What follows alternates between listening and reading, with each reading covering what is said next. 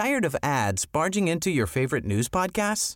Good news. Ad-free listening is available on Amazon Music for all the music plus top podcasts included with your Prime membership. Stay up to date on everything newsworthy by downloading the Amazon Music app for free or go to amazon.com slash news ad free. That's amazon.com slash news ad free to catch up on the latest episodes without the ads.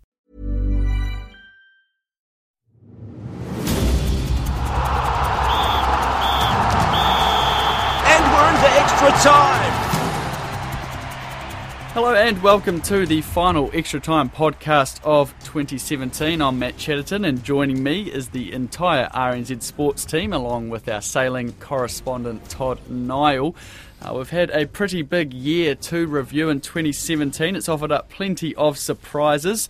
Uh, probably best to start with rugby, where we had some of those big surprises. Uh, Joe Porter, our rugby correspondent. Joe, how, how would you sort of, firstly, I guess, how would you rate the year that we had uh, on, on the New Zealand rugby scene? Well, uh, hard to sum up in one line, but uh, the Crusaders will start with them, of course, uh, retaining the Super Rugby title, their eighth or ninth, after a fairly lean patch for Super Rugby's most successful side. Uh, of course, we've got the breakdancing Scott Robertson as head coach for the first time, and after a, a, few seasons with Todd Blackadder where they really failed to live up to their potential, he's come in and he's been a successful coach in the under 20s New Zealand scene, and obviously has made a, a, a, massive difference. He's obviously very good with the players, a real personal type of coach, gets down on the ground and does some breakdancing with the team after the wins, so he's certainly a. Uh, you're just banging the table, I think, Joe. That's what I'm doing. There's the, the mic's banging. I'll start again then, Matty. Give it a crack. Uh, well, 2017 for the rugby year. Certainly, uh, the Crusaders kicking things off with another story of success to add to their chapter. Uh, Scott Robertson in his first year in charge, coming from the New Zealand under 20 setup, uh, he, he did bloody well, obviously. He took them to the title in his first year, something that Todd Blackadder couldn't do in many, many seasons with the team. So they're back on top of things, probably, probably where Crusader supporters think they should be. And a great breakout season as a coach for Scott Robertson and Sam Whitelock, who led the side this year in Kieran Read's absence as captain. So fantastic year for the Crusaders, Super Rugby's most dominant team historically, and now back winning again. Of course, the All Blacks, 13 tests, 11 wins, 2 losses, and a draw. Maybe not the best year for them. A lot of depth building and uh, some patchy results. I didn't see a complete performance from them this whole season. Obviously, the Lions series was a was a fantastic spectacle, but a little disappointing that there was no winner. Um, yeah, I'd have to say a fairly middling year from the All Blacks, but they won't mind too much heading towards next year, which will be the big one before the World Cup. Um, the Black Ferns, it's got to be the women's rugby year in New Zealand. That's got to be the biggest story you'd have to suggest. Winning the World Cup and going to sort of reclaim their spot at the top of women's world rugby, taking over England again after being knocked off their World Cup throne the last time round. Uh, a massively successful year for them. Team of the year at the World Rugby Awards, Team of the year at the New Zealand Rugby Awards. Uh, Portia Woodman named World Women's Rugby Player of the Year, and uh, the women's sevens team, of course, winning the World Series as well. So a fantastic year for women's rugby, a breakout year. Hopefully, it pushes them closer towards some full-time professional contracts and a, and a fully professional domestic competition. That's obviously their goal, and hopefully they'll start to, I guess, bear the fruits of some of their success. Yeah, I guess uh, we've uh, we're seeing that now. I see Steve Tew in the last couple of weeks has even been talking about the progress they are starting to make there with a professional women's league. Uh, for you, Joe, or anyone else, I guess, what was the biggest surprise, I guess, of uh, 2017 on the rugby scene? Oh, to be honest, the lack of competition from the from the All Blacks Rugby Championship uh, teams really stood out for me. The Wallabies were really up and down. The Springboks, another poor season for them, coming off their worst one ever. So the lack of competition, I guess, in that in that uh, rugby championship was really really stood out to me as compared to what's going on in the northern hemisphere with the, the sort of resurgence of Ireland, the rise of England, and and uh, Scotland, of course, coming back into the fold too. So it's just looking now that the All Blacks' strongest or toughest competition comes from the northern hemisphere. And two or three years ago, you didn't wouldn't have said that, but now it's a certainty. Indeed, indeed. And um, um, in 2018, we've got England coming up. That's what everyone's sort of been talking about, I guess, already following the Lions series. Uh, have you got any expectations for where the All Blacks will head in 2018? I'd imagine they'd probably want to win every single game they play, settle on a, a, a, a, combi- a combination that will see them through the 2019 World Cup. They'll be looking for a much more clinical performance throughout the year. This year was trying to implement new game plans, trying to, I guess, recover from the losses of some senior personnel and deal with a whole lot of injury uh, disruptions. So next year they'll be looking to really just put the foot to the pedal, make sure they nail down some fairly clinical and perfect performances, settle on their top choice team, and head into the 2019 World Cup having not lost a game, having really stamped their authority again on the game, and I guess sending a message before that 2019 World Cup that the All Blacks are back to their peak. Yes, it'll be interesting to see how that does unfold next year. I guess uh, moving forward, we'll take a look at uh, another big sporting moment of the year for New Zealand, uh, and that was the America's Cup. I'm joined by Todd Niall, our sailing correspondent up here in the Auckland studio. Todd, winning the America's Cup, uh, Team New Zealand for the third time in Bermuda. Where does that rank for you in terms of the success of the syndicate? I mean, it, it felt for me as big as that first win back in 1995, you know, which is not to discount the 2000 win at home, but this year and 1995, both off the back of you know a reasonably long period of doing well but never quite getting there, um, having a sort of a new crew on board, having not the biggest budget, and you know they don't talk numbers, but the budget was significantly smaller than some of the other big players there, winning the the technology war. Um, you know, not a complete sweep. You know, mm. they did you know they did lose a race, but you know they went into this one least time on the water, least time in Bermuda. They had that setback, you know, on one mm. day of in you know going out breaking a wing, coming back, fixing that, going out, having the capsize, coming back from that and winning uh, you know, it was a pretty masterful performance. And I mean, I guess also looking at the, some of the innovations they made with the uh, cyclors that we saw before it, that uh, that do you think proved to be the difference in, in the uh, in the America's Cup? Yeah, I think it was that design approach, and they went. You know, all these things fitted together. They didn't have as much time. They didn't have as much money. They consciously had to decide to try and take a giant leap mm. somewhere in the technology thing, and did it you know, partly with, with the cyclors, which, despite what the other teams said at the time, did turn out to be a significant advantage in pumping all that hydraulic power that they need to manoeuvre quickly in those races. So, yeah, a, a pretty stunning win from a technology point of view. Tom, mm, do, do, you mm. think um, with the Halberg Awards not naming Peter Burling or having him nominated, what do you, what do you make of that? I guess that does reflect that sort of hardcore team culture that they've you know, they've tried to hold in Team New Zealand on and off over the years, and you know, it is all about the team. You you know, you can't discount the you know the significant individual brilliance. Um, that Peter Burling brought to that campaign, but I guess that is underlining that, you know, with the technology and the other things that happened, that it was a team effort. I suppose it's interesting. I was just looking back. I see Grant Dalton was a finalist in the Sportsman of the Year in 2001 for his uh, round the world catamaran effort. So uh, interesting. Yeah, and there have been individuals yeah. in the past. You know, Russell Coutts has picked up just about everything that there is to get along the way. I, you know, I guess they, you know, the team uh, culture won out this time on that one. Mm. Where to now, Todd? Um, Team New Zealand are cup holders and they hold uh, the rights to the rules and the uh, location for the next cup. Sort of what, uh, what sort of, and we know what uh, the boats are going to look like. They're going to be these massive mono hulls. What sort of do we know about the 2021 America's Cup at this stage? Well, I mean, despite a lot of the silly noise that has been out there, it is going to be in Auckland and always has been in Auckland. That that backup of having Italy was, you know, it might have been a play just to give New Zealand and Auckland a bit of a hurry along. Uh, it was o- only ever going to not be Auckland under catastrophic circumstances. So you know it is Auckland. Um, the the team probably contributed to some of the debate with that funny half-hearted trip to Tauranga. uh, there was the nonsense about Sochi and Abu Dhabi. So where we're at, the the infrastructure that's needed has basically been agreed by Auckland Council. They expect by mid January to have a resource consent application needed for the wharf extensions.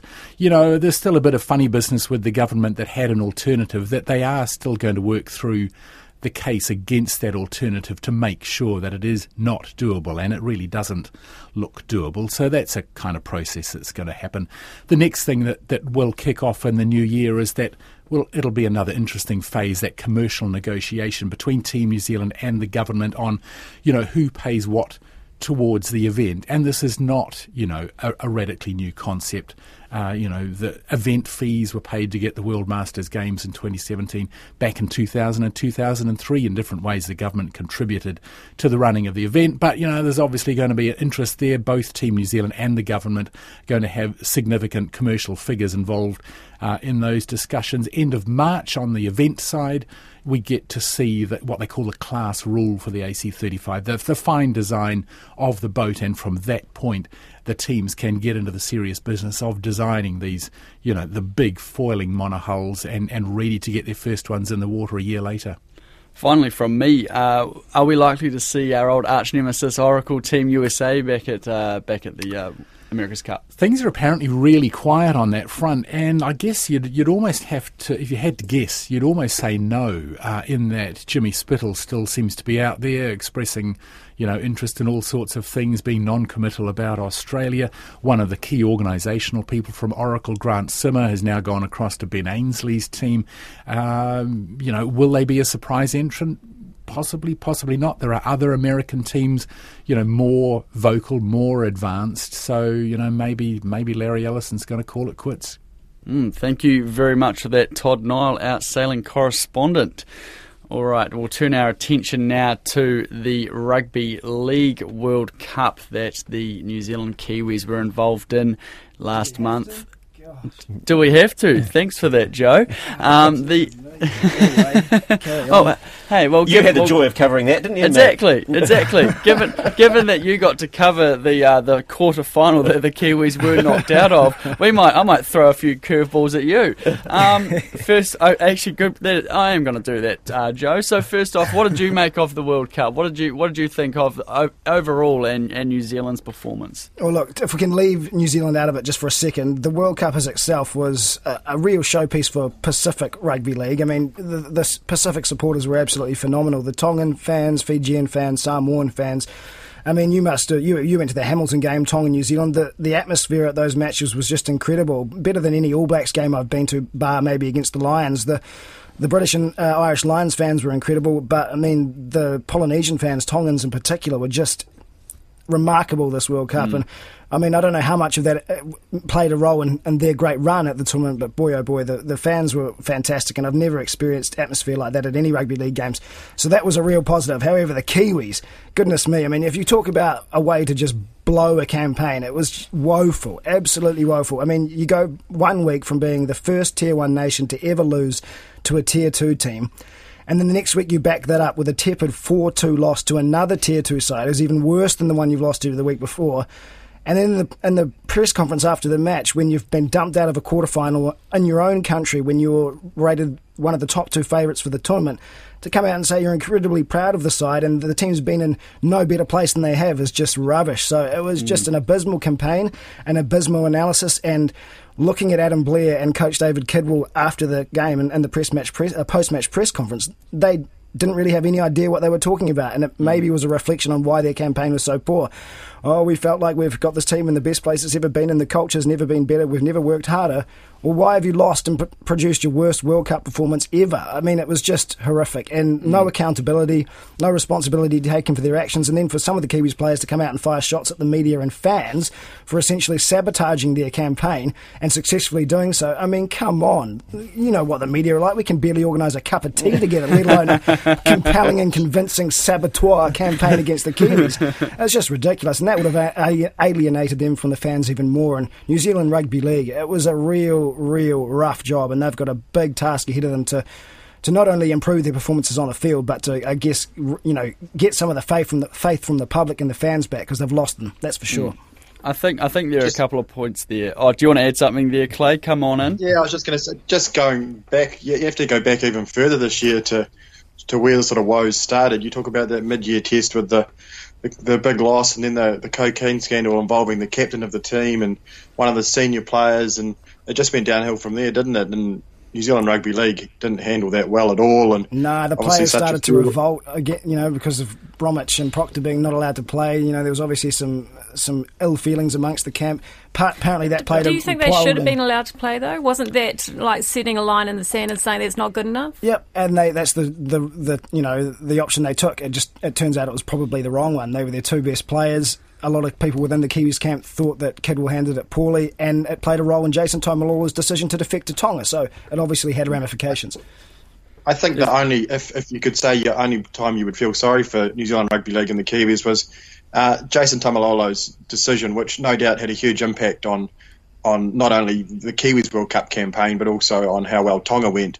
Uh, I don't necessarily disagree with his decision, but we have to say the way he handled handled it was very poor, and I think he got away very lightly actually from the public because of the, the goodwill and the and the um, the excitement surrounding the Pacific Island teams, particularly Tonga.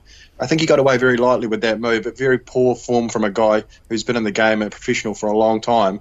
Um, that was the only place where you could perhaps say the Kiwis were hard done by. Other than that, uh, only themselves to blame and, and, a lot of work to do to get back to where they were. Well, it's unfortunate that he seems to be simply out of his depth, doesn't oh, he, at no international doubt. level? And, and it will be interesting given that there's now been a, a, a gap of time between that. that um, dumping out of the World Cup, yes. and now we've got this independent review mm. underway.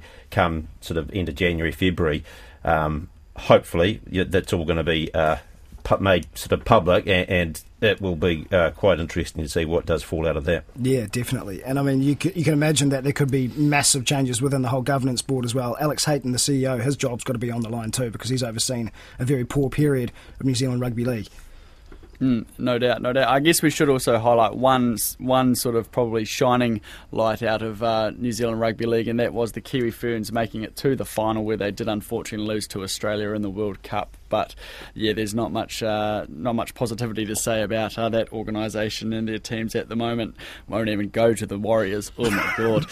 um, let's let's turn our attention now to motorsport, shall we? Um, had quite a successful year on the motorsports scene. Um, I know Clay, you and I have had numerous conversations about this in the newsroom. Brendan Hartley uh, going to Formula One this year um, sort of proved that you know he is capable of footing it with the best. What what did you make of his uh, time in Formula One? And then we'll uh, also touch obviously on his uh, World Endurance Championship. Yeah, I think it's it's very hard to overstate what an achievement this has been from Brendan Hartley to get to Formula One. Not just not just the fact he's a he's a Kiwi from a although a, a, proud motorsport heritage here in New Zealand. Growing up here, you don't have the competition and, and the funds that people in Europe and, and other parts of the world have access to young drivers. So that in itself, but obviously Formula One's become a, a commercial beast these days, and teams now are highly influenced by by money and the ability of, of drivers to bring sponsorship money in. Obviously, Brendan Hartley doesn't uh, necessarily have that against others. So for him to to get the nod to get uh, some time in Formula One and obviously now a, a full time contract says a lot about uh, his abilities as a driver, but also his abilities uh, off the track uh, in, in, his role. There's a lot of uh, work that goes in with in, in team engineers, uh, developing cars, and, and his time with Porsche in that World Endurance Championship, working on a highly, highly advanced hybrid car has clearly played a role. And you know, he obviously had a setback early on in his career to come back, and he's bounced back, and that played a role. They obviously saw that he, he didn't just th- throw it in, and he was willing to to bite down and, and, and really have a decent crack at it and come back at the age of 27, 28, I think to make it um, says a lot, and it's a huge achievement. Uh, sometimes I think probably motorsport doesn't get quite as much of a play because of certain other sports play such a big role in this country, but that's that's a huge achievement. And then to get a full time contract on top of that, uh, yeah, a, a, massive, massive uh, effort from Brendan Hartley his achievement at Le Mans and with the World Endurance Championship as well, though, can't go sort of unnoticed. I mean, I mean, you told me that you sort of think that uh, the World Endurance Championship somewhat is more difficult even than Formula One at times. Uh, him, what him and Earl Bamber, the uh, fellow New Zealander, achieved this year, can't. Um, yeah, we must pay homage to that as well, shouldn't we?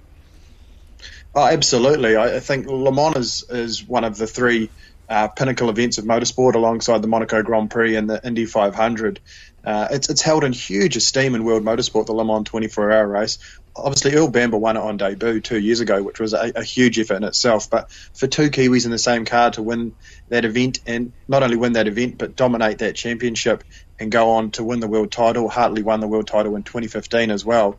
These are Kiwi drivers succeeding at the, the very highest level of motorsport. Formula One gets a lot of the uh, a lot of the, the, publicity. It's the it's the glamour uh, championship of the sport.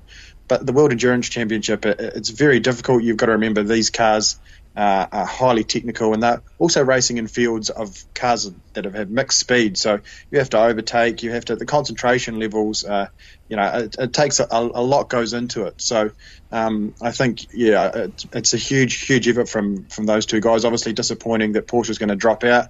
Brendan's picked up a, a full time Formula One drive, which is brilliant. Earl's going to go back to um, to race GT cars, which is still a, a, very high level of motorsport. So these two guys have achieved uh, massive things and are just probably the sort of the, the top of the cake for for what is a really is a golden age for New Zealand motorsport at the moment. Move on to uh, some cricket, shall we? Um, taking a look at the Black Caps uh, year this year, um, Stephen, I guess you might want to come in on this one. Um, the Black Caps played in the Champions Trophy. Uh, they had relatively terrible uh, Champions Trophy. Actually, I think they finished dead last. Um, what, what, what, and then they played. Terrible. They, then they then they played in uh, in India as well, where they uh, probably should have uh, won that tour after the start they got off to. What have you made so far of their uh, or the or their whole 2017 season? Well, it's sort of been a bit slim pickings, uh, hasn't it? Really. I mean, you you mentioned there that the the Champions Trophy. I mean the and then the White Ferns had a bit of a shocker in their, their World Cup as well, not getting past uh, pool play. Uh, yeah, slim pickings, so not not much to go on, but yeah, disappointing there. They, uh, uh I mean. Uh,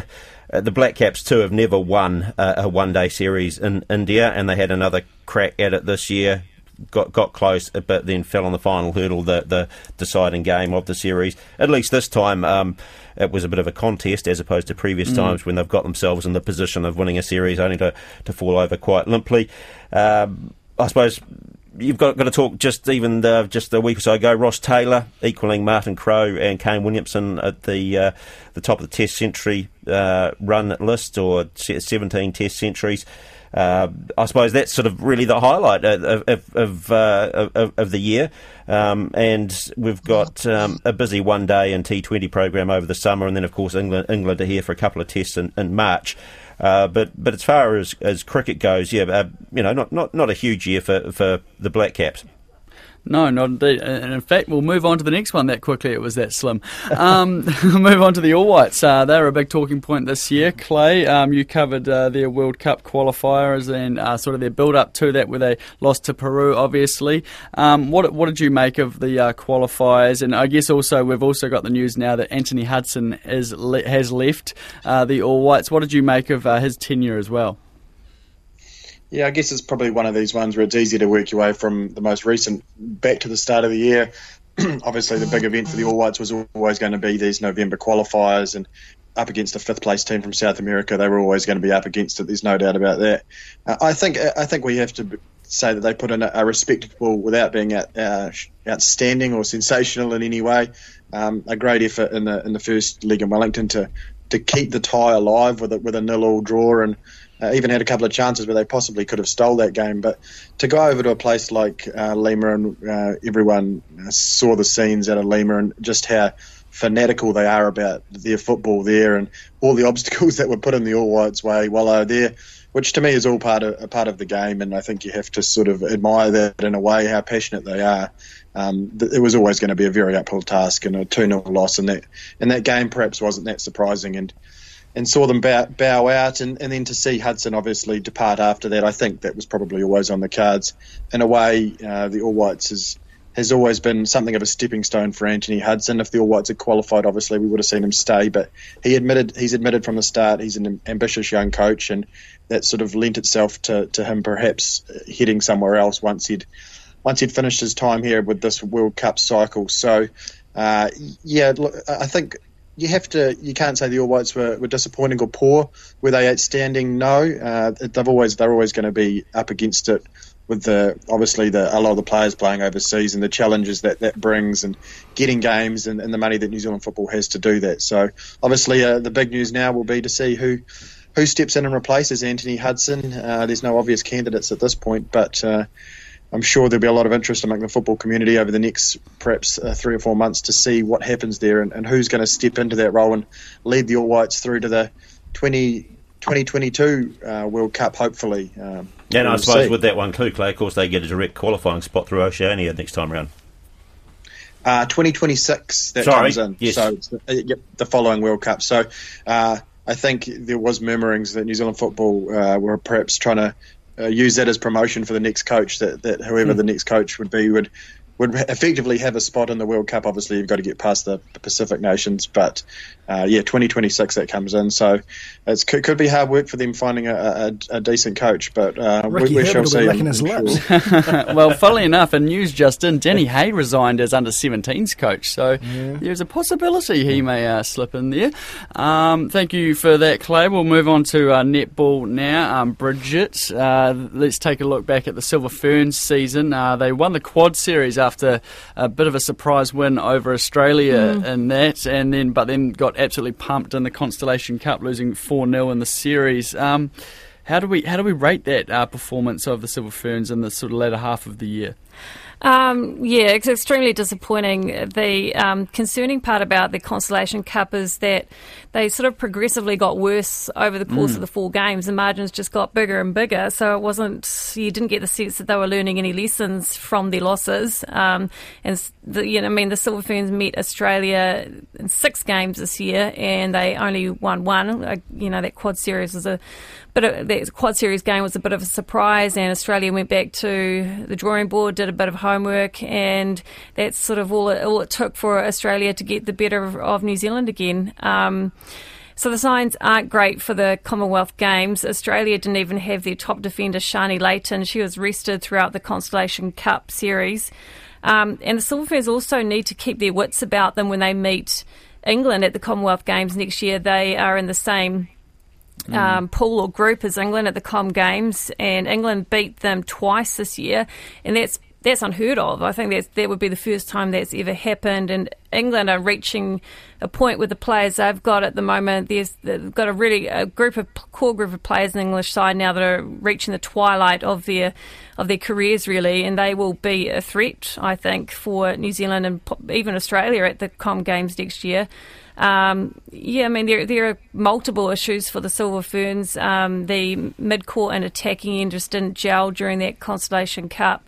Um, obviously, we don't have Laura Langman there at the moment, um, and they had a few issues on defence as well. Mm, yeah, uh, that was the point I was going to raise. Is that when I was watching the games uh, against Australia, that we really seem to lack any real um, cohesion in that mid court. And you mentioned Laura Langman there. We've we've heard from Janine Southby that there is the possibility that she could come back for the Commonwealth Games. All this toing and froing. Do you think it's good for, for the Silver Ferns squad leading up to the Commonwealth Games, knowing that you know Laura Langman may come in, she may not. What they don't know what's sort of going on here. Yeah, it's not great. Um, yeah, I, it was a bit of a surprise when Laura said she was um, pulling out of the um, Sunshine Coast Lightning for next year. Um, but I mean, she has been in Australia for the past couple of years playing in their domestic league. She's been playing elite level netball since she was probably 17 years old. Um, 17, 18, she would have um, made the Waikato Bay of Plenty side. So I mean, I don't. I'm not surprised that she's possibly burnt out and just needs a rest. Um, I do think if Laura wanted to be back in the Silver Ferns right now, she would have been named in that Quad Series team yesterday. She, there's, there's no doubt that the Silver that Janine Southby and um, Netball New Zealand would be, you know, wanting her to get back in that team uh, in a second. Um, so it's I think it's really in Laura Langman's court. Um, yeah, I think she probably does. Possibly she needs a rest, um, but I think the other thing that might be holding her back is she probably feels a little bit guilty. Not that she needs to feel guilty, but she probably does feel would feel guilty if she just waltzed back into the to the team at the expense of someone else who's played the netball in New Zealand and who's been going to all these Silver, Silver Ferns camps this year, and she doesn't want to be seen as this person that just waltzes back in the country and just goes back into the team just like that. So I think that might be holding her back as well. Although she mm. might need to look at the greater good, does she, Bridget? Because mm. obviously, without without yeah, I mean, I, I, hope she gets over. I hope she gets over any guilt that yeah. she might have, because at the end of the day, I can't see how the Silver Ferns can beat Australia at the Commonwealth Games if mm-hmm. we don't have Laura mm-hmm. Langman. So mm. I hope, I'm sure New Zealand netball are doing all they can and not holding back and saying we want you. Um, and I hope that Laura Langman gets over any guilt she might have because you know, why why wait another? What she what might happen is that she comes back in 2019 for the Netball World Cup, but she's available because she's now no longer playing for in the Australian domestic league. She is eligible, and it's um, gutting to think there is um, Laura Langman's out there and available, but when she's not playing in the team, and why we don't want to wait another year to get some su- potential success against Australia. We need her now. So, I, I, I, yeah, I want her in the team. Yeah. Get her in the team. Yeah. All right. moving, moving on um, to athletics. Um, Stephen, uh, we had. Uh, Tom Walsh winning the World Championship in the shot put this year uh, for um, for the men's shot put. Um, where does that rank for you in terms of uh, achievements on, on the world stage for Tom? Oh well, it's, it's absolutely top notch for him, and I suppose it's one of the. Um, it's got to make him a leading contender for Sportsman of the of the year when it comes to the Halberg Awards. I mean, uh, he went from bronze medal at Rio at the Olympics last year to beating Ryan Crouser and Joe Kovacs. He he did that amidst uh, a bit of controversy. A couple of them, uh, they both uh, had foul throws, didn't yeah, they? and then then yeah. um, Crouser kept. Uh, he was protesting right up to the, the final mi- minute. In fact, he turned up at the medal ceremony the following day, so with a, in his tracksuit and everything, ready to get up on the the medal dais to, in the hope that his protest might come through, which caused a, a wee bit of ill feeling. Um, so uh, you know, good to see that, that Tom Walsh has come through. He's improving, and um, you know, a good a good bloke. You know, nice guys do do mm. win. Um, mm. You know, fantastic guy to deal with. He's also got his feet firmly on the ground when it comes to. Uh, just, just the kind of fellow that he is. Um, Not when got, he's throwing, though. Obviously, he's the, no, but he, halfway he, in the year. yeah, that's right. Uh, well, yeah, not as long as he's not over that line. Uh, but but he's yeah, he's just a he's he's a top bloke, and he's uh, like he's come back home. He's helped finish off building his, his home. He's a sort of builder by trade, um, and he's yeah, it's quite interesting too when you talk to him about how uh, the shot putters they do actually hang out together after the competition. I think it's quite different in the sort of uh, age of professional sport that mm. uh, I imagine competitors in most codes have little to do with it, with each other off the off the field, but they, they hang out together. Um, he's obviously on on the rise. He's got plenty of confidence in his own ability, uh, and, as as he should. Um, and obviously, when it comes to the Commonwealth Games, um, he should be a shoo in for, for a gold gold medal. Mm, well, as you mentioned that they are all friends. I remember last year when they had that event out here where they got some of the you know the best uh, ath- or shot putters uh, from the world competing down here in New Zealand. Uh, uh Tom took a bunch of the, I think Joe Kovacs and Ryan Crouser might have been two of them to Marlborough, uh, Marlborough Sounds, and they're having beers out on uh, out on the boat on Marlborough Sound, so they obviously enjoy their what company. beautiful part of the world that is as well. Oh yes, of course, well of done. course. Well played, bud. just just just just on that, isn't it a nice throwback that in the age of professional sport where where money plays such a big role and winning is everything that these guys still have that winning is everything attitude, but they can be friends. I, I, noticed Tom Walsh the other day wandering around his new house, putting in some steps or something in his USA shot put jacket. So they obviously trade gear and, and, that sort of thing, and it's very nice. And I have to say, I caught up with him, and I, I totally agree with Stephen. He is one of the real nice guys of New Zealand sport. Uh, a couple of weeks ago, and he, and he said something very telling to me. I said to him about the Commonwealth Games coming up and he said there's two, uh, there's three medal gold medals he wants, uh, I guess, hanging up on his wall by the time he's finished, and that's World Championship gold, uh, Olympic gold, and Com Games gold. So he's he's very determined. Well, nice, very determined to, win and, and, be a successful athlete. Well, I think he's got his family that keeps him on the ground too. I remember he said to me after he won. Uh, the bronze medal in uh, in Rio, he said, "Oh yeah, went over to my uncle," and all he could say was, "Oh, that only makes you second loser." Because he had, which, and he goes, "Thanks very much." uh, all people from that part of New Zealand are great, I tell you.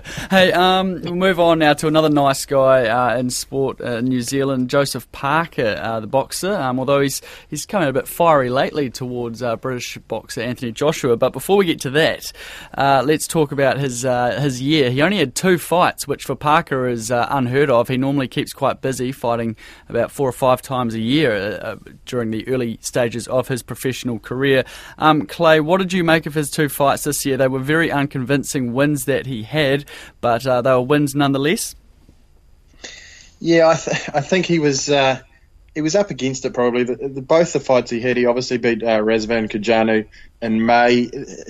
Cojanu came in after Fury, Hughie Fury obviously pulled out. A lot of controversy around that. Cojanu, an ex sparring partner, uh, Cojanu was a very very durable guy. He's not a pro- professional sparring partner for nothing. Those guys uh, are paid to get in there and push and take a punch and, and, go the rounds with these fighters before their fights.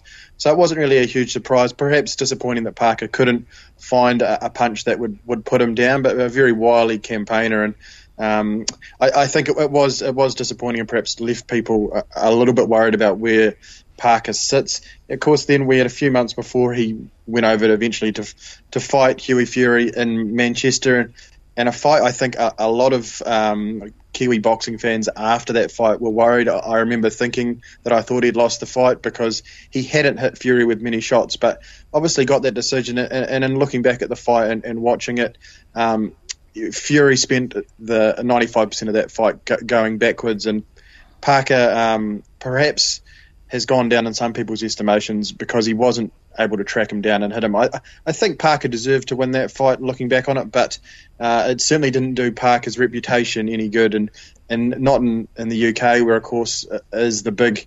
Uh, the big pull for heavyweight boxing at the moment with what's going on with on with Anthony Joshua and and then of course since the Fury fight we've we've bubbled over into uh, all uh, the drama with Anthony Joshua and trying to get that fight over the line at some point. Mm, well, it must be concerning for Parker's promoters knowing that he he essentially isn't a name in, in the UK because he just he just doesn't warrant that attention from what his last fights have been like. Um, he's obviously in the middle of negotiations at the moment for a contract with a fight with uh, Anthony Joshua, as you mentioned. Um, Joshua and him are sort of sparring, so to speak, over Twitter about uh, how much money each of the fighters should get. Do you think, Clay, this is a sign that Parker is worried he could lose his belt and is just trying to cash in on as much as he can before he loses his WBO belt? Or do you think because he's a world champion, he does deserve at least a third of the, that prize money? Yeah, I think it's hard to say uh, he doesn't deserve a, a, crack at it. Uh, he does hold one of the, the four major heavyweight belts still uh, it's hard to swallow that there's four belts and not just one, and we can't just be done with the whole argument. But uh, I think he, he does deserve it. It's easy to forget that he does have one of those belts, and, and that holds a lot of bargaining power.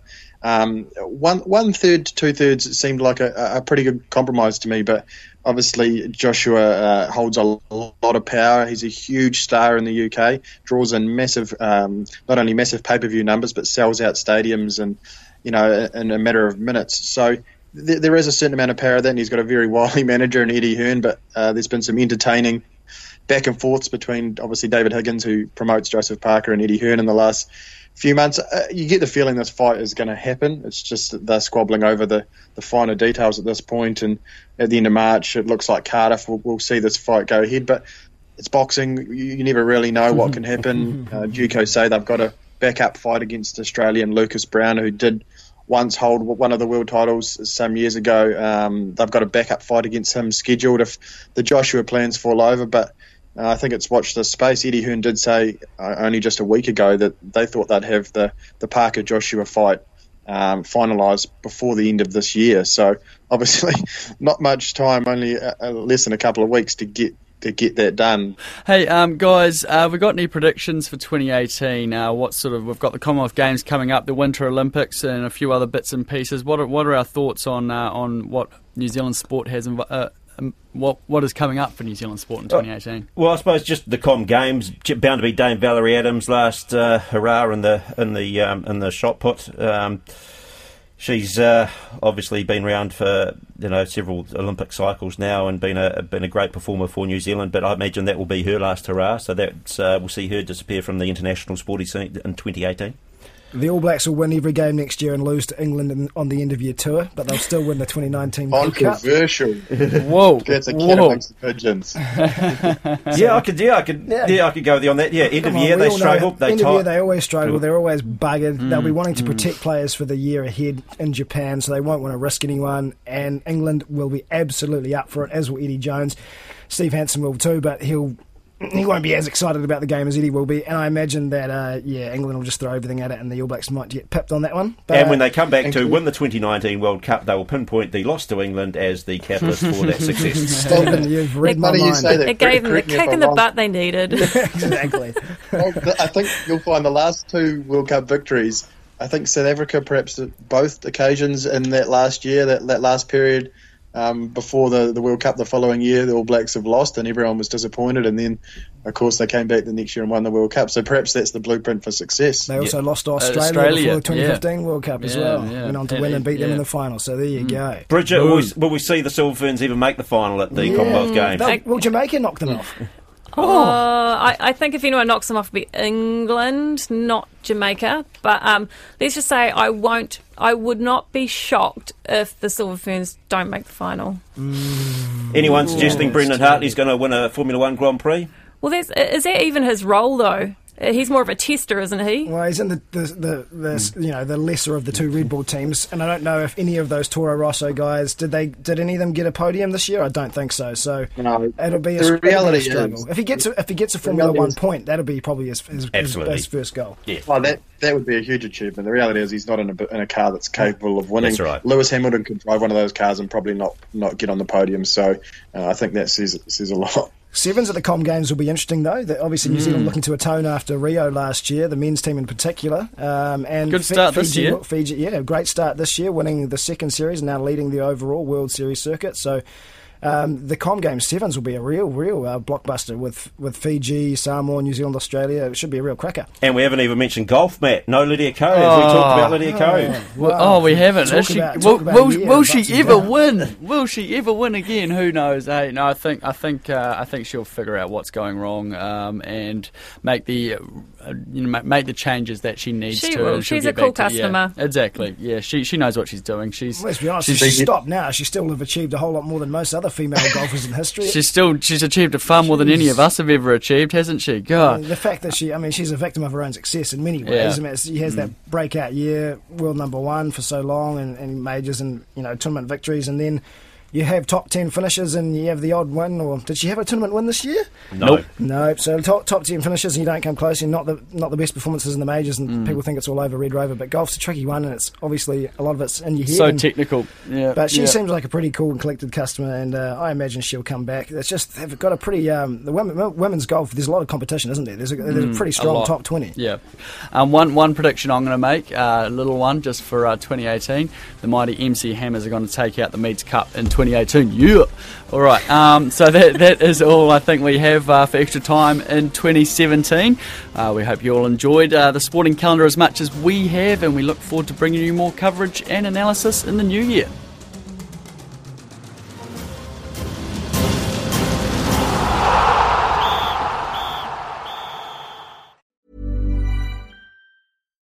Botox Cosmetic, out of botulinum toxin A, FDA approved for over 20 years. So, talk to your specialist to see if Botox Cosmetic is right for you.